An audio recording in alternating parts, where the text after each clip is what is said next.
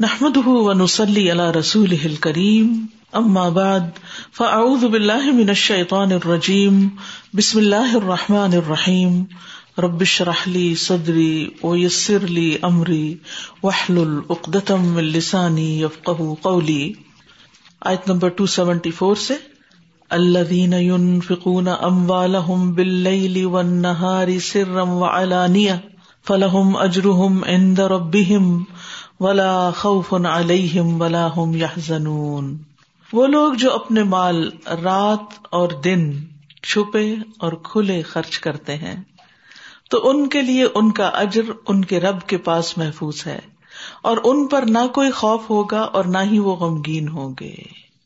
تو یہاں پر صدقات اور خیرات سے متعلق جو احکامات تھے، جو آیات تھی ان کا اختتام ہو رہا ہے ایک طرح تتمہ ہو رہا ہے، کمپلیٹ ہو رہا ہے میسج۔ آخر میں ایک دفعہ پھر صدقہ خیرات کی ترغیب دی جا رہی ہے۔ شوق دلایا جا رہا ہے۔ کیونکہ یہ ایسی چیز ہے جس سے انسانوں کے درمیان آپس میں ہمدردی، مربت، اخوت اور فیاضی پیدا ہوتی ہے۔ اور ایک دوسرے کے لوگ قریب آتے ہیں، نفرتیں مٹتی ہیں۔ بخل اور بے مربتی جیسے منفی جذبات جو ہیں، وہ انسان کے اندر سے نکل جاتے ہیں۔ اور اس طرح محبتوں میں جب انسان جیتا ہے تو اس کے لیے پھر نہ کوئی خوف ہوتا ہے اور نہ ہی غم ہوتا ہے۔ اور اگر کوئی غم پہنچے بھی تو بہت سے لوگ غم کا مداوع کرنے کے لیے پہنچ جاتے ہیں۔ اب دیکھیے کہ جب انسان کو انسانوں سے کوئی خوف نہیں ہوگا، کسی نقصان کا اندیشہ نہیں ہوگا تو آپ دیکھیے موسٹلی ہمیں اسی طرح یہ کیا کہے گا، وہ کوئی بات نہ بنا دے، یہ میرے خلاف کوئی سازش نہ کر دے۔ لیکن اگر آپ دینے والے ہیں، دینے والے ہیں، دائیں، بائیں، آگے، پیچھے، دن کو، رات کو، اور چھپا کے سامنے یعنی ہر ہر طریقے سے دینے والے ہیں، تو آپ سوچیے کہ پھر آپ کے دوست زیادہ ہوں گے یا دشمن زیادہ ہوں گے۔ آبیسلی دوستی زیادہ ہوں گے اس کا مطلب نہیں کہ اس مقصد کے لیے خرچ کیا جائے۔ یہ خرچ کرنے کا آفٹر افیکٹ ہے کہ آپ اللہ کی خاطر خرچ کریں گے۔ اللہ لوگوں کے دلوں میں آپ کی محبت پیدا کر دے گا۔ آپ کی قدر پیدا کر دے گا۔ اور پھر آپ کے اتنے چاہنے والے ہوں گے، اتنے محبت کرنے والے ہوں گے کہ اگر آپ کو کوئی ذرا سی بھی تکلیف پہنچے تو وہ فوراً لپک پڑیں گے۔ ورنہ جب آپ اپنے بچوں پر نہیں دیتے پراپر طریقے سے، یا کوئی شوہر اپنی بیوی کو صحیح حق نہیں دیتا، اس کا نان نفقہ نہیں دیتا، تو خواہ وہ اپنے اخلاق میں کتنا ہی اچھا ہو، لیکن اگر وہ اپنا فرض بھی پورا نہیں کرتا، کہاں یہ کہ تحفے تحائف اور ایکسٹرا جو فرض سے زیادہ ہے، تو پھر آپ دیکھیے کہ میاں بیوی کے درمیان محبت بھی نہیں پیدا ہوتی۔ اور بہت سی طلاقوں کی اصل وجہ کیا ہوتی ہے؟ فائنینشیل میٹرس یعنی جب بیوی کو خرچہ نہیں ملتا، گھر میں ضروریات پوری نہیں ہوتی، بچے بلکتے ہیں، ان کے بیماری کے لیے، ان کے لباس کے لیے، ان کی تعلیم کے لیے شوہر خرچ نہیں کرتا، تو گھر میں کبھی بھی چین اور سکون اور اطمینان نہیں ہو سکتا، بچوں کی صحیح تربیت نہیں ہو سکتی، اور بچوں کے دل میں بھی باپ کی وہ محبت نہیں ہو سکتی کہ جو ایک خرچ کرنے والے، ضروریات پوری کرنے والے باپ کی ہوتی ہے، یا ایک کام کرنے والے اور ایک محنت کرنے والے باپ کی ہوتی ہے بہ نسبت اس کے کہ باپ بےکار ہو یا نکما ہو، تو اس میں آپ دیکھیے کہ وہ بے قدری بھی ہو جاتی ہے۔ تو اس لیے بہت ضروری ہے کہ خواہ آپ کے اوپر وہ ذمہ داریاں ہوں جو فرض درجے میں پوری کرنے کی ہیں، یا پھر اخلاقی ذمہ داریاں ہوں۔ اور پیچھے میں بتا چکی ہوں کہ مال سے مراد صرف پیسہ نہیں ہوتا۔ مال سے مراد ہر وہ چیز ہے جو آپ پوزیس کرتے ہیں۔ جو آپ کے پاس ہے، جو آپ کی ملکیت میں ہے، جو آپ کے اختیار میں ہے، جو آپ دوسروں کو دے سکتے ہیں، چاہے وہ علم ہے، چاہے وہ مال ہے، چاہے وہ کھانے پینے کی چیز ہے، چاہے وہ کپڑا ہے، چاہے وہ کوئی زمین ہے، کسی بھی طرح سے، کوئی اسکلز ہیں، کوئی آپ کی مہارتیں ہیں، آپ کے پاس کوئی ایسی خاص چیز ہے کہ جو دوسروں کے پاس نہیں ہے، لہٰذا جب آپ اپنی سروسز آپ اپنی چیزیں دوسروں کو پرووائڈ کرنے لگتے ہیں اور خیر خواہی کے ساتھ، اور پھر خوش دلی کے ساتھ، اور بغیر احسان جتائے، کیونکہ جو لوگ دل سے دیتے نا، ان کا بھی پتا چل جاتا ہے۔ محبت سے دینے والوں کا بھی پتا چل جاتا ہے۔ اور جو لوگ ایک احسان جتا کر دیتے ہیں، اور دے کر پھر خوب باتیں بناتے ہیں، وہ بھی سمجھ میں آ جاتے ہیں۔ تو اس لیے جو اللہ سبحان تعالی کے حکم کے مطابق خرچ کرتا ہے، اس کا اپنا ہی ایک درجہ اور مقام دنیا میں بھی بن جاتا ہے اور آخرت میں بھی اس کے لیے خوف اور غم نہیں ہوں گے۔ اس لیے بہت ضروری ہے کہ انسان ان آیات پر عمل کرے۔ سورت رات میں اللہ تعالیٰ فرماتے ہیں ولدین صبر ابتغا و جھیربہم و اقام السلاۃ و انفقو و انفقو مما رزقناہم سرم و علانیتن و یدرؤون بالحسنت السیئۃ اولئک لهم عقبى الدار۔ اور وہ جنہوں نے اپنے رب کا چہرہ طلب کرنے کے لیے صبر کیا یعنی اپنے رب کا چہرہ چاہنے کے لیے، اس کو دیکھنے کے لیے۔ اور ہم نے انہیں جو کچھ دیا جو کچھ، اس میں سے وہ چھپا کے، دکھا کے خرچ کرتے ہیں اور برائی کو نیکی کے ساتھ ہٹاتے ہیں۔ یعنی جہاں کوئی غلط چیز ہو جائے، وہاں اس کے بدلے میں اچھا کر دیتے ہیں۔ یہی لوگ ہیں جن کے لیے اس گھر کا اچھا انجام ہے۔ اسی طرح سورت فاتر میں اللہ تعالیٰ فرماتے ہیں ان الذین یتلون کتاب اللہ، بے شک وہ لوگ جو اللہ کی کتاب پڑھتے ہیں، وہ اقام السلاط اور نماز قائم کرتے ہیں، وہ انفقوا مما رزقناہم، اور اس میں سے خرچ کرتے ہیں جو ہم نے ان کو رزق عطا کیا سرم و علانیتن چھپا کے بھی اور علانیہ بھی، یرجون تجارت لن تبور، وہ ایسی تجارت کی امید رکھتے ہیں جو کبھی برباد نہ ہوگی۔ جس میں گھاٹا ہے ہی نہیں، جس میں کوئی نقصان ہی نہیں۔ اس لیے انسان اللہ سبحان تعالی کے ساتھ یہ ٹریڈ خوش دلی کے ساتھ کرے اور دنیا میں جو اللہ نے دیا ہے، اس کے دیے ہوئے میں سے اللہ کے بندوں پر خرچ کرتا رہے۔ تو یہی خوشی کا راز ہے۔ بہت سے لوگ ہیپینیس کے لیے ادھر ادھر کے بہت سے ٹوٹکے کرتے رہتے ہیں، لیکن پھر بھی ہیپینیس ان کے قابو میں نہیں آتی۔ لیکن دینے والوں کی خوشی کبھی کم نہیں ہوتی۔ کیونکہ ہر دفعہ جب انسان دیتا ہے تو اس کے اندر ایک خاص قسم کی خوشی پیدا ہوتی۔ اور اگر اللہ کے لیے دے رہا ہو تو اس بات کا بھی انتظار نہیں ہوتا کہ کوئی شکریہ ادا کرے۔ وہ صرف دینے سے ہی خوشی ہو جاتی ہے، شکریہ ادا کرنے سے یا فیڈ بیک ملنے سے ضروری طور پر نہیں ہوتی۔ صدقات کے مقابلے میں جو لوگ سود کا لین دین کرتے ہیں، ان کی اللہ سبحان تعالیٰ نے مذمت کی ہے۔ فرمایا، الذين ياكلون الربا لا يقومون الا كما يقوم الذي يتخبطه الشيطان يتخبطه الشيطان من المس ذلك بأنهم قالوا انما البيع مثل الربا واحل الله البيع وحرم الربا فمن جاءه موعظة من ربه فانتهى فله ما سلف وامره الى الله ومن عاد فاولئك اصحاب النار هم فيها خالدون وہ لوگ جو سود کھاتے ہیں، وہ قیامت کے دن کھڑے نہ ہو سکیں گے، مگر جس طرح وہ کھڑا ہوتا ہے جسے شیتان نے چھو کر خبتی بنا دیا ہو، پاگل کر دیا ہو، دیوانہ کر دیا ہو۔ یہ سزا اس وجہ سے ہے کہ وہ کہتے ہیں کہ بے شک تجارت بھی سود کی طرح ہے۔ حالانکہ تجارت کو اللہ نے حلال کیا ہے اور سود کو حرام۔ تو جس کے پاس اس کے رب کی طرف سے کوئی نصیحت آ جائے اور وہ باز آ جائے، رک جائے، تو جو وہ پہلے لے چکا ہے وہ اسی کا ہے۔ اور اس کا معاملہ اللہ کے سپرد ہے۔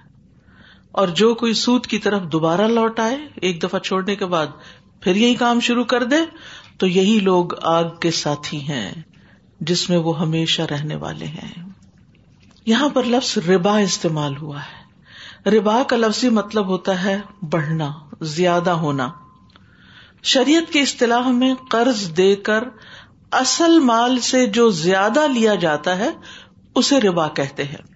یعنی کسی قرض پر بغیر کسی مالی معاوضے کے محض مہلت بڑھا دینے کی بنا پر زیادتی کی جائے۔ مثلاً، اگر یہ ایک سال کے لیے تم قرض لیتے ہو، تو تمہیں کوئی سرچارج نہیں دینا ہوگا، انٹرسٹ نہیں دینا ہوگا۔ لیکن اگر دو سال کے لیے لیتے ہو یا زیادہ کے لیے، تو پر ایئر اتنا پے کرنا ہوگا۔ تو یہ جو ایکسٹرا پے کرنا ہے، اس کو سود کہتے ہیں۔ سود کی دو بڑی اقسام ہے ربل فضل اور ربن نسیح لیکن یہ ہے کہ جتنی بھی قسمیں ہوں یوزلی کہیں انٹرسٹ کہیں، سود سود ہی ہے، کہیں پر بھی قرض پر ایکسٹرا یا کسی کو بھی کوئی چیز دی جائے یا کوئی یعنی پیسے دیے جائے اس کے اوپر واپسی پر یا اس کے معاوضے پر مقررہ مدت گزرنے پر اگر زیادہ چارج کیا جائے، تو یہ جو زیادہ یا ایکسٹرا چارج کرنا ہے، یہ سود کہلاتا ہے۔ ابو اماما رضی اللہ عنہ سے روایت ہے کہ نبی صلی اللہ علیہ وسلم نے فرمایا، جس نے اپنے کسی بھائی کی سفارش کی اور پھر اسے اس پر کوئی ہدیہ دیا، تو اگر اس نے قبول کر لیا، تو یقیناً وہ سود کے دروازوں میں سے ایک بڑے دروازے میں داخل ہو گیا۔ یعنی سود کی کئی اور قسمیں بھی ہیں کہ جس میں یہ ہے کہ کسی کی سفارش اپنے منصب یا اپنی اتارٹی کی بنا پہ کر کے پھر اس پر اس سے فائدہ حاصل کرنا، جبکہ وہ ایک شخص ضرورت مند تھا، اپنا کام خود نہیں کر سکتا تھا، آپ نے کروا دیا اور اب اس کام پر آپ اس سے اجرت لے رہے ہیں۔ کبھی ان کالو ان بے امثل الربا۔ یہ اس وجہ سے کہ انہوں نے کہا کہ سود بھی تجارت کی طرح ہے، لیکن تجارت میں اور سود میں فرق ہے۔ کیونکہ تجارت میں تو نفع نقصان دونوں ہوتے ہیں۔ اور سود میں صرف نفع ہی نفع ہوتا ہے۔ پھر اسی طرح یہ ہے کہ اللہ نے تجارت کو حلال قرار دیا ہے اور سود کو حرام قرار دیا ہے، تو جس چیز کو اللہ نے حرام قرار دیا ہو، وہ جائز کہاں سے ہو سکتی ہے؟ وہ ایک جیسی کیسے ہو سکتی ہیں؟ حلال اور حرام برابر کیسے ہو سکتے ہیں؟ کیونکہ وہ احل اللہ البے حرم الربا، اللہ نے تجارت کو حلال قرار دیا اور سود کو حرام قرار دیا۔ یہاں اس سے یہ بھی پتا چلتا ہے کہ ہمارے دین میں صرف گھر بیٹھ کر پیسے جمع کرا کے اور ان کے اوپر ایکسٹرا لے کر اپنا گھر چلانے کی مذمت ہے بہ نسبت اس کے تجارت کرنا، اس پیسے کو کہیں لگانا، کام کرنا اور اس سے جائز نفع کمانا، یہ اکانومی کو فلرش بھی کرتا ہے، آگے بڑھاتا ہے اور اس کی طرف متوجہ کیا گیا ہے۔ رسول اللہ صلی اللہ علیہ وسلم نے فرمایا، کسی انسان نے کبھی اس سے بہتر کھانا نہیں کھایا جو وہ خود اپنے ہاتھوں سے کما کے کھاتا ہے۔ اور بے شک اللہ کے نبی داود علیہ السلام جو بادشاہ بھی تھے اور پیغمبر بھی تھے، وہ بھی اپنے ہاتھ سے کام کر کے کھایا کرتے تھے۔ یعنی تجارت کرنے میں، محنت کرنے میں کوئی کاریگری آتی ہے انسان کو، تو اس سے پیسہ کمانے میں یہ زیادہ افضل ہے بہ نسبت اس کے کہ پیسے پر پیسہ کمایا جائے۔ کسی شخص نے نبی صلی اللہ علیہ وسلم سے سب سے افضل کمائی کے بارے میں پوچھا یعنی آمدنی کا سب سے اچھا ذریعہ کون سا ہے؟ فرمایا، مقبول تجارت اور انسان کا اپنے ہاتھ سے محنت مزدوری کرنا۔ اسلام نے ہمیں محنت کرنے کی ترغیب دی ہے۔ نبی صلی اللہ علیہ وسلم نے فرمایا، تم میں سے کوئی بھی اگر ضرورت مند ہو، تو اپنی رسی لے کر آئے اور لکڑیوں کا گٹھا باندھ کر اپنی پیٹ پر رکھ کر لائے اور اسے بیچے۔ اس طرح اللہ اس کی عزت کو محفوظ رکھے گا۔ تو یہ اس کے لیے اس سے اچھا ہے کہ وہ لوگوں سے سوال کرتا پھرے اور وہ اسے دیں یا نہ دیں۔ اور پھر یہ بھی یاد رکھیے کہ سود کے علاوہ بھی رسک میں اضافے کے لیے جتنے بھی حرام ذریعے ہیں، چاہے رشوت ہے یا چوری ہے یا ڈاکہ ہے یا خیانت ہے یا یتیم کا مال ہزم کرنا ہے یا کسی بیوہ کے مال کو غصب کر لینا ہے یا بیوی کا مہر ادا نہ کرنا ہے، اس کو ہزم کر جانا یا اسی طرح بیوی کی آمدنی کو زبردستی چھین لینا، تو یہ سارے ناجائز ذریعہ آمدنی ہے۔ یعنی یہ وہ طریقہ زندگی ہے کہ جس کو ناپسند کیا گیا بلکہ حرام قرار دیا گیا ہے۔ رسول اللہ صلی اللہ علیہ وسلم نے فرمایا رسک حاصل ہونے میں تاخیر کی وجہ سے مایوس نہ ہو، کیونکہ مرتے دم تک بندے کے نصیب کا جو رسک ہے وہ اس تک پہنچ کر رہے گا۔ اس لیے میانہ ربی کے ساتھ رسک کی تلاش میں رہو۔ حلال روزی حاصل کرو اور حرام چھوڑ دو۔ یعنی غلط طریقوں سے مال حاصل نہ کرو۔ اور جہاں تک سود کا تعلق ہے تو یہ کبیرا گنا ہے۔ ابو حرا کہتے ہیں کہ رسول اللہ صلی اللہ علیہ وسلم نے فرمایا، سات ہلاک کرنے والے گناہوں سے بچو۔ پوچھا گیا، یا رسول اللہ، وہ سات کون سے گنا ہے آپ نے فرمایا، اللہ کے ساتھ شرک کرنا، جادو کرنا، حق کے بغیر اس جان کو مارنا جس کو اللہ نے حرام کرار دیا یعنی کسی انسان کا خون بہانا۔ نمبر چار، سود کھانا۔ نمبر پانچ، یتیم کا مال کھانا۔ یعنی جہاں سود حرام ہے تو وہاں یتیم کا مال غصب کرنا بھی حرام ہے۔ نمبر چھ، لڑائی کے دن کافروں سے پیٹ پھیر کر بھاگنا۔ اور نمبر سات، پاک دامن، بھولی بھالی عورتوں پر تہمت لگانا۔ اور آپ صلی اللہ علیہ وسلم نے یہ بھی فرمایا، تم ایسے گناہوں سے بچو جو معاف نہیں کیے جاتے۔ اور ایک روایت میں ہے، جن گناہوں کا کفارہ نہیں ہوتا۔ جس نے جو چیز خیانت کی، خیانت کیا ہے کہ جو چیز اس کو بطور امانت دی گئی تھی یا کسی ایک خاص مقصد کے لیے دی گئی تھی، اسے وہ اس کے علاوہ استعمال کرے۔ قیامت کے دن اسے اس کے ہمراہ لایا جائے گا۔ یعنی جو خیانت کی ہوگی، وہ بھی ساتھ آئے گی اور وہ بولے گی۔ اور سود کھانے والے کے بارے میں یہ وعید ہے کہ جس نے سود کھایا، وہ اس کی وجہ سے قیامت کے دن دیوانہ اور بد حواس ہو کر اٹھے گا۔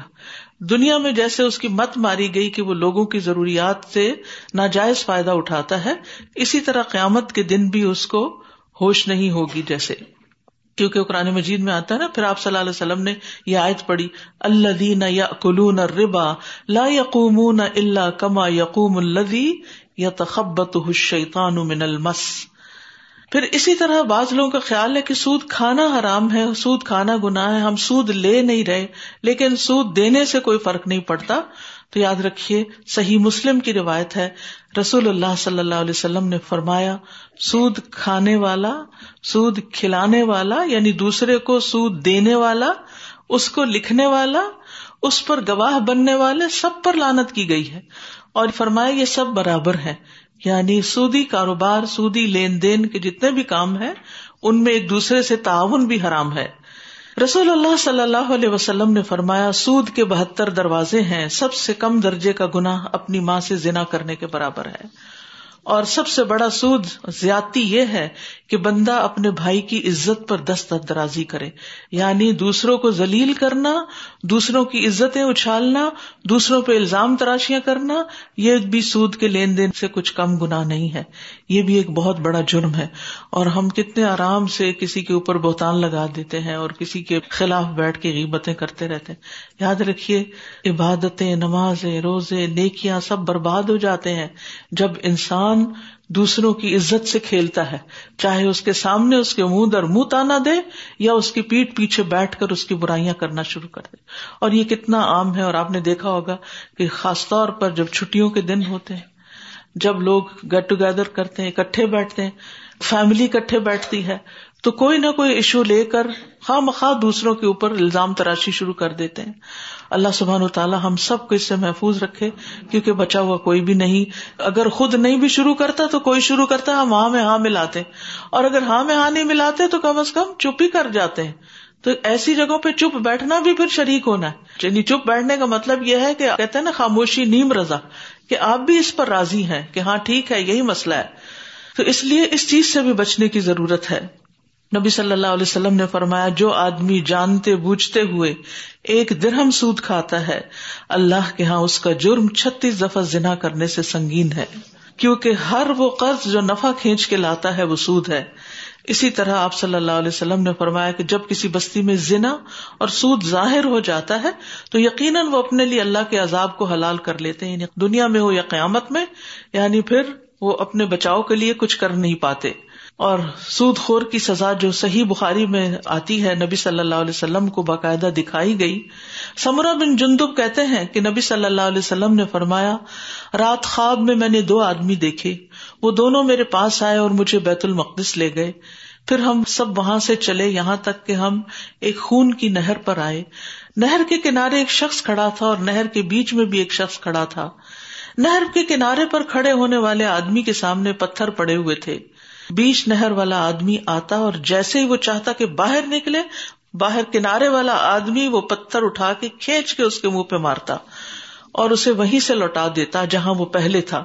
اس طرح جب بھی وہ واپس آتا اور نکلنا چاہتا، کنارے پر کھڑا شخص اس کے منہ پر کھینچ کے پتھر مارتا اور وہ جہاں تھا وہیں واپس لوٹ جاتا۔ میں نے پوچھا، یہ کیا ہے؟ تو انہوں نے بتایا کہ نہر میں تم نے جس آدمی کو دیکھا، وہ سود خور انسان ہے۔ سود کھانے والا، یہ اس کی سزا ہے جو مسلسل اس کو مل رہی ہے۔ فمن جا اہ عزت مر ربی ہی فن تہا فلاح ما سلف و امرح اللہ و من آدف الا کا اصحاب النار ہم فیحا خالدون۔ فمن جا اہ عزت جس کے پاس نصیحت آ گئی یعنی جس کے پاس سود کی حرمت کے بارے میں بات آ گئی، اللہ کا حکم پتہ چل گیا، پھر کیا ہوا؟ فن تھا پھر وہ رک گیا۔ اس نے وہ کام ختم کر دیا۔ فلاح ما سلف، تو جو ہو چکا سو ہو چکا۔ اب اس سے اس کا مطالبہ نہیں کیا جائے گا۔ یعنی اسے یہ نہیں کہا جائے گا کہ وہ جو تم نے سود لیا تھا، وہ واپس نکالو۔ کیونکہ وہ تو اس نے لیا اور کہیں خرچ کر دیا اور ختم ہو گیا۔ اس سے وہ واپس نہیں لیا جا سکتا۔ البتہ اس کا معاملہ اللہ کے سپرد ہے۔ وہ امرح اللہ اس کا کیا مطلب ہے؟ کہ اللہ تعالیٰ آئندہ اس کے طرز عمل کو دیکھ کر، اس کی ندامت کو دیکھ کر، اس کی توبہ کے مطابق اس سے معاملہ کرے گا کہ وہ اپنے اس گناہ پہ کتنا شرمندہ ہے یا اس کی کتنی تعویلیں کر رہا ہے۔ اور یہ اس وقت کی بات ہے جب سود کا حکم ابھی نازل نہیں ہوا تھا۔ اور پھر اب سود کی حرمت کو جانتے ہوئے اگر کوئی شخص ساری عمر سود کا پیسہ لے کے جمع کرے اور پھر کہے کہ اب کوئی بات نہیں، یہ حلال ہو گیا، اب میں توبہ کرتا ہوں تو نہیں بہتر ہے کہ اس مال کو نکال دے، اس کے مالکوں کو جہاں جب تک معلوم ہو لوٹا دے۔ کیونکہ توبہ کی شرائط میں سے ایک یہ ہے کہ اگر کسی کا حق مارا ہو، کسی پر ظلم اور زیادتی کی ہو، تو اس کا حق اس کو لوٹایا جائے۔ اللہ سبحان تعالیٰ ہمیں اس سے محفوظ رکھے۔ یم حق اللہ الربا وہ یورب صدقات و اللہ یحب کلک افارن افیم۔ اللہ سود کو مٹاتا ہے اور صدقات کو بڑھاتا ہے اور اللہ کسی سخت ناشکرے بہت گناگار سے محبت نہیں کرتا۔ یم حق اللہ الربا۔ اللہ سود کو مٹاتا ہے یعنی اس کی برکت کو اس کی ذات میں اور صفات میں ختم کر دیتا ہے۔ یعنی سود کی وجہ سے مال کی برکت ختم ہو جاتی ہے۔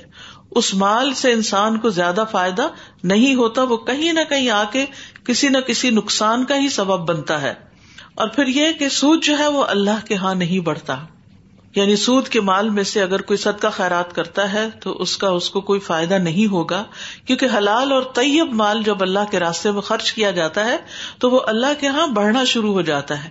حتیٰ کہ ایک لکما پہاڑ برابر ہو جاتا ہے۔ ابن مسعود کہتے ہیں کہ نبی صلی اللہ علیہ وسلم نے فرمایا، جو شخص سود کے ذریعے سے مال میں اضافہ کرے گا، اس کا انجام کار مال کی قلت ہوگا۔ یعنی آخر میں اس کو قلت کا سامنا کرنا ہی پڑے گا۔ اس کا مال ڈوبے گا ہی ڈوبے گا۔ اور پھر اس کے برعکس جو شخص صدقہ کرے گا، تو صدقے سے اللہ کے ہاں مال بڑھتا چلا جاتا ہے۔ ابو حرارا سے روایت ہے کہ رسول اللہ صلی اللہ علیہ وسلم نے فرمایا کوئی شخص اپنی پاکیزہ کمائی سے ایک کھجور بھی خرچ نہیں کرتا، مگر اللہ اسے اپنے دہنے ہاتھ سے قبول کرتا ہے۔ اور اس طرح پالتا ہے یعنی ایک کھجور کا صدقہ کس طرح پالتا ہے؟ جس طرح تم میں سے کوئی اپنے بچھیرے یعنی گھوڑے کے بچے کو پالتا ہے یا اونٹ کے بچے کو پالتا ہے، حتیٰ کہ وہ کھجور پہاڑ کی طرح یا اس سے بھی بڑی ہو جاتی ہے۔ یعنی اللہ کے ہاں انسان جب اس کا انعام دیکھے گا، اس کا اجر دیکھے گا تو حیران ہو جائے گا کہ سبحان اللہ، میں نے تو اتنی معمولی سی چیز اللہ کو دی تھی اور اللہ تعالیٰ نے ایسی قدر دانی کی۔ تو اس لیے بہت ضروری ہے کہ انسان میک شور کرے کہ جو صدقہ خیرات وہ کر رہا ہے، وہ حلال کمائی سے ہو۔ اس کے بعد فرمایا، ان الدین آمن و امل الصالحات و اقام الصلاۃ و آتب الزکات لہم اجرحم ان دربہم ولا خوف علیہم ولا ہم یحزنون۔ بے شک جو لوگ ایمان لائے اور انہوں نے نیک مال کیے اور نماز قائم کی اور زکوٰۃ ادا کی، ان کے لیے ان کا اجر ان کے رب کے پاس ہے اور ان پر نہ کوئی خوف ہوگا اور نہ ہی وہ غمگین ہوں گے۔ سبحان اللہ، دوسری دفعہ خوف اور غم سے نجات کا نسخہ بتایا گیا ہے۔ کیا ہے؟ ایمان لانے کے بعد نیک کام کرنا نماز قائم کرنا اور زکوٰۃ ادا کرنا۔ تو گویا فرائض کی ادائیگی سے بھی انسان غم اور خوف کی مشکل سے نکلتا ہے۔ اور پھر یہ کہ ایسے لوگوں کا اجر ان کے رب کے پاس ہے۔ اب پیچھے بھی سود کی بات ہے، آگے بھی سود کی بات ہے، اور بیچ میں ایمان اور عمل صالح کی بات آ گئی۔ تو اس سے یہ پتا چلتا ہے کہ اگر انسان ان چیزوں کی پابندی کرتا ہے تو وہ سود جیسے حرام کام سے بچ سکتا ہے۔ کیونکہ ایمان انسان کو اسٹرینتھ دیتا ہے۔ نیک کاموں سے انسان کے اندر برے کاموں سے بچنے کا دائیا پیدا ہوتا ہے۔ اسی طرح نماز کا قائم کرنا ایک مشکل کام ہے۔ تو جو نماز قائم کرتا اور مردوں کے لیے خاص طور پر جماعت سے نماز پڑھنا۔ تو پھر ان کے لیے اور بھی بڑے بڑے کام آسان ہو جاتے ہیں۔ پھر اسی طرح زکوٰۃ کی ادائیگی میں کافی کیلکولیشن ہوتی ہیں۔ ہر سال حساب کتاب ہوتا ہے جو اچھا بلا وقت لیتا ہے۔ لیکن یہ ہے کہ پھر بھی زکوٰۃ میں کوتا ہی کر دیتے ہیں لوگ۔ تو یہ ساری محنت جو کر جاتا ہے، جس کی زندگی صاف ستھری ہے، ایمان سے اندر کے شرک کی ناپاکی ختم ہوئی۔ عمل سالے سے برائیاں مٹ گئی ان الحسنات یدھبن سیات نیکیاں برائیوں کو مٹاتی چلی جاتی ہیں۔ نماز جو ہے، اس میں وزو کرنا، وہ انسان کو ظاہری طور پر پاک کرتا ہے، پھر اس کے بعد یہ ہے کہ جب انسان نماز پڑھتا ہے تو انسان کے اندر ایک پاکیزگی آتی ہے اور زکوٰۃ سے مال کی پاکیزگی ہوتی ہے۔ تو اسلام جو ہے وہ دراصل پاکیزگی کے کلچر کو فروغ دیتا ہے۔ اور اسی کو اللہ تعالیٰ پسند کرتا ہے۔ اور یہ جتنے بھی دین میں ہمارے احکامات ہیں، یہ دراصل ہمیں صاف کرنے کے لیے، ہمیں بوجھ سے آزاد کرنے کے لیے، ہمیں غم اور خوف سے نکالنے کے لیے۔ بعض اوقات ہماری زندگی میں کوئی مسائل آ جاتے ہیں اور ہم کوشش کرتے رہتے ہیں کہ ان مسائل کو اپنے سے دور کر لیں اور اس کا تھوڑا تھوڑا علاج کرتے رہتے ہیں۔ لیکن وہ مسئلہ حل نہیں ہوتا، وہ وہیں رہتا ہے۔ اس کی مثال یوں ہے کہ جیسے اگر کسی درخت کی جڑیں ان کو کیڑا لگ جائے یا خراب ہو جائے، فنگس لگ جائے، اور اس کی وجہ سے پتے جو ہیں وہ پیلے ہونا شروع ہو جائیں، اور انسان ان پتوں پہ چھڑکاؤ کرے یا ان میں سے وہ شاخیں کاٹنا شروع کر دے، تو کرتے کرتے کیا ہوگا؟ ساری شاخیں کٹ جائیں گی، حتیٰ کہ سارا درخت کی جڑ سے اکھڑ جائے گا۔ اور دوسرا حل کیا ہے؟ اس کی جڑ میں دوا ڈالی جائے، اس کو صاف کیا جائے، تو آپ دیکھیں گے کہ درخت پھر سے نئے پتے نکال لے گا۔ تو اسی طرح انسان جب اپنے ایمان پہ کام کرتا ہے، اپنے اندر کی صفائی کرتا ہے، اپنا تزکیہ کرتا ہے، تو پھر اس کی وجہ سے اس کے ظاہری اعمال بھی درست ہونے لگتے ہیں، اس کی زندگی خوشگوار ہونے لگتی ہے، غم اور خوف سے اس کو نجات ملنے لگتی ہے۔ پھر فرمایا الذین آمنوا اتقوا اللہ وذروا ما بقی من الربا ان کنتم مؤمنین۔ اے لوگوں جو ایمان لائے ہو، اللہ سے ڈرو۔ اور سود میں سے جو لوگوں کے ذمے باقی رہ گیا ہو، اسے چھوڑ دو، اگر تم واقعی مومن ہو۔ یعنی اگر واقعی تم ایمان والے ہو، اللہ کو مانتے ہو، آخرت کے دن کو مانتے ہو، تو پھر کیا کرو؟ سود کا لین دین چھوڑ دو۔ اور پھر باقی رقم جو ہے دی ہوئی، اس کو واپس نہ لو۔ فعلم تفالو پھر اگر تم یہ نہیں کرتے یعنی سود کے کام کو نہیں چھوڑتے من اللہ و رسولی تو اللہ اور اس کے رسول کی طرف سے جنگ کا اعلان سن لو۔ کیسے کوئی مقابلہ کر سکتا ہے اللہ اور اس کے رسول کا؟ ہم اللہ سے کیسے جیت سکتے ہیں؟ کس میں اتنی ہمت ہے؟ کس میں اتنا یارہ ہے کہ کائنات کے خالق کا مقابلہ کرے؟ وہ ان تب تم اور اگر تم توبہ کر لیتے ہو، فلکم روس ام والم تو تمہارے لیے صرف تمہارے اصل مال ہیں۔ زائد نہیں ایکسٹرا نہیں۔ لا تظلمون ولا تظلمون، نہ تم ظلم کرو اور نہ ظلم کیے جاؤ۔ یعنی نہ تم پر کوئی ظلم کرے کہ تم سے سود لے، اور نہ تم کسی پر ظلم کرو کہ وہاں سے وصول کرو۔ کیونکہ سود کا لین دین اللہ اور اس کے رسول کے خلاف کھلی جنگ کا اعلان ہے۔ اس لیے انسان کو اس سے توبہ کرنی چاہیے اور اس سے باہر نکل آنا چاہیے۔ دنیا کی زندگی اگر تھوڑی کم شان و شوکت سے بھی گزر گئی تو آگے انسان کے لیے جنتیں ہیں، باغات ہیں۔ اور آخرت پر ایمان لانے کا مطلب ہی یہی ہے کہ ہم اس کو سامنے رکھ کر اس دنیا میں جیے نہ کہ اس کو بھول کر اسی کو خوبصورت بناتے رہے اور اسی کے مزے لیتے رہے اور کیا ہوگا؟ کچھ دنوں کے بعد یہ تو ہاتھ سے چلی جائے گی۔ کوئی محلات میں بھی رہتا ہو، بڑے سے بڑے مینشن میں بھی رہتا ہو، تو بالآخر ایک دن اس کو چھوڑ جانا ہے اور وہ دوسروں کا ہو جانا ہے۔ تو ہم دوسروں کی خاطر اپنی آخرت برباد کریں۔ ہم کیوں نہ اپنے لیے اپنی راہیں ہموار کریں اور اللہ سے توبہ کر کے اس کی طرف رجوع کر لے۔ وہ ان کا ندو عسرت ان فنزرت ان الا مئی سرا و ان تصدق خیر القم ان کن تم تالمون اور اگر وہ مکروز تنگ دست ہو تو اسے آسانی تک مہلت دینا ہے۔ اور اگر تم اصل قرضہ صدقہ کر دو، تو وہ تمہارے لیے بہتر ہے اگر تم جانتے ہو۔ اگر کوئی شخص کسی کو قرض دیتا ہے اور وہ لینے کے بعد ادا نہیں کر پاتا کسی وجہ سے، یا اور مہلت مانگتا ہے، تھوڑا سا اور ٹائم بڑھا دے، تھوڑا اور ٹائم بڑھا دے، تو ایسا کرنے سے اس انسان کو اس پورے مال کے بس صدقے کا ثواب ڈیلی ملتا ہے۔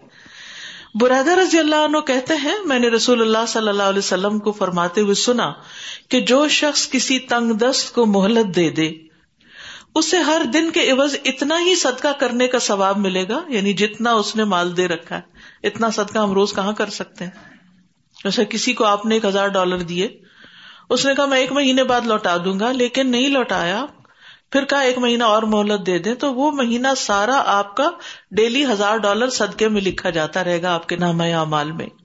پھر ایک اور مرتبہ سنا تو آپ صلی اللہ علیہ وسلم نے فرمایا، جو شخص کسی تنگ دست مکروز کو مہلت دے دے، اسے ہر دن کے عوض دگنا صدقہ کرنے کا ثواب ملے گا۔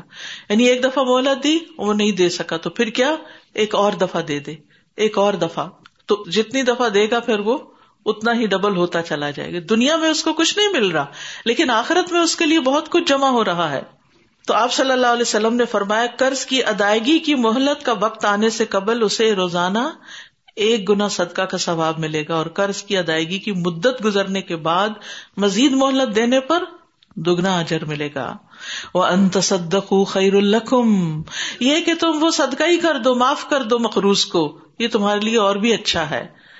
یعنی قرض معاف کرنا ایک بہت بڑی نیکی ہے۔ حضرت عائشہ کہتی ہیں کہ رسول اللہ صلی اللہ علیہ وسلم نے دروازے پر دو جھگڑا کرنے والوں کی آواز سنی جو بلند ہو گئی تھی۔ یعنی ایک دوسرے پر چلا رہے تھے۔ ایک آدمی دوسرے سے قرض میں کچھ کمی کرنے اور تقاضے میں کچھ نرمی برتنے کے لیے کہہ رہا تھا۔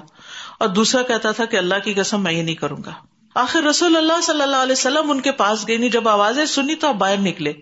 فرمایا، کہاں ہے وہ شخص جو اللہ کی قسم کھا کر کہہ رہا تھا، میں نیکی نہیں کروں گا؟ اس نے ارض کی، میں ہوں یا رسول اللہ، میرا ساتھی جو چاہے میں اس کو معاف کرتا ہوں۔ صرف آپ کو دیکھتے ہی اس کا دل نرم ہو گیا اور اس نے وہ معاف کر دیا۔ پھر اسی طرح یہ کہ قیامت کے دن کی سختیوں سے نجات ملے گی انسان کو، وہ سختیاں جو ہماری گناہوں کی وجہ سے سامنے ہوں گی۔ ابو قطع کہتے ہیں کہ انہوں نے اپنے ایک قرض دار سے قرض کا مطالبہ کیا۔ تو وہ ان سے چھپ گیا۔ پھر وہ اس سے ملے تو اس نے کہا، میں تنگ دست ہوں من سماجت کی۔ ابو قطع نے کہا، اللہ کی قسم۔ اس نے کہا، اللہ کی قسم۔ ابو قطع نے کہا، میں نے رسول اللہ صلی اللہ علیہ وسلم سے سنا، آپ فرماتے تھے کہ جس کو یہ پسند ہو کہ اللہ اسے قیامت کے دن کی سختیوں سے نجات دے، تو اسے چاہیے کہ وہ مفلس کو مہلت دے یا معاف کر دے۔ یعنی اور ٹائم بڑھا دے یا پھر معاف کر دے۔ تو اللہ تعالیٰ قرضہ معاف کرنے والے کو معاف فرما دیتا ہے۔ ایک شخص لوگوں کو قرض دیا کرتا تھا اور اس کے ورکرز تھے، اس نے ان سے کہہ رکھا تھا کہ اگر تم کسی کو مفلس پاؤ کہ غریب انسان ہے، تو اس کو میرا قرض معاف کر دیا کرو۔ ممکن ہے اللہ ہمیں بھی معاف کر دے۔ تو موت کے بعد جب وہ اللہ کے حضور حاضر ہوا، تو اللہ سبحان تعالیٰ نے اس سے پوچھا کہ کیا تمہارے پاس کوئی نیکی ہے؟ اس نے کہا ویسے تو کوئی ایسی نیکی نہیں، لیکن میں لوگوں کے قرضے معاف کر دیا کرتا تھا۔ تو اللہ سبحان تعالیٰ نے فرمایا، جیسے تم لوگوں کو معاف کر دیتے تھے، جاؤ میں نے تمہیں معاف کر دیا۔ تو ہمیں نہ صرف یہ کہ قرض کے معاملے میں، بلکہ دیگر خاندانی اور معاشرتی تعلقات میں بھی لوگوں کو معاف کرتے رہنا چاہیے۔ انسان ہے غلطیاں ہو جاتی ہیں، کبھی بڑی غلطیاں، کبھی چھوٹی غلطیاں۔ تو جو خوشی انسان کو درگزر کر کے، معاف کر کے ملتی، وہ بدلا لے کے، انتقام لے کے، ناراضگی کا بہت زیادہ اظہار کر کے نہیں ملتی۔ اور قرضہ معاف کرنے والے سے موت کے فرشتے بھی درگزر کرتے ہیں۔ نبی صلی اللہ علیہ وسلم نے فرمایا، تم میں سے پہلے گزشتہ امتوں میں سے کسی شخص کی روح کے پاس موت کے وقت فرشتے آئے روح نکالنے کے لیے۔ پوچھا، تو نے کچھ اچھے کام بھی کیے؟ روح نے جواب دیا، میں اپنے ملازمین سے کہا کرتا تھا وہ لوگوں کو مہلت دے دیا کرے اور محتاجوں کو معاف کر دیا کرے یعنی حسب حال معاملہ کیا کرے تو آپ صلی اللہ علیہ وسلم نے فرمایا کہ پھر فرشتوں نے بھی اس سے درگزر کیا یعنی سختی سے جان نہیں نکالی۔ اسی طرح رسول اللہ صلی اللہ علیہ وسلم نے فرمایا، جس نے تنگ دست کو مہلت دی یا اس کا قرضہ معاف کر دیا، تو اللہ قیامت کے دن اسے اپنے عرش کے سائے میں رکھے گا، جس دن اس سائے کے سوا کوئی سایہ نہ ہوگا۔ تو اس لیے یہ اخلاق اپنانا جو ہے، دراصل انسان کے لیے دنیا اور آخرت میں بھلائیوں کا سبب ہے۔ اگر تم علم رکھتے ہو۔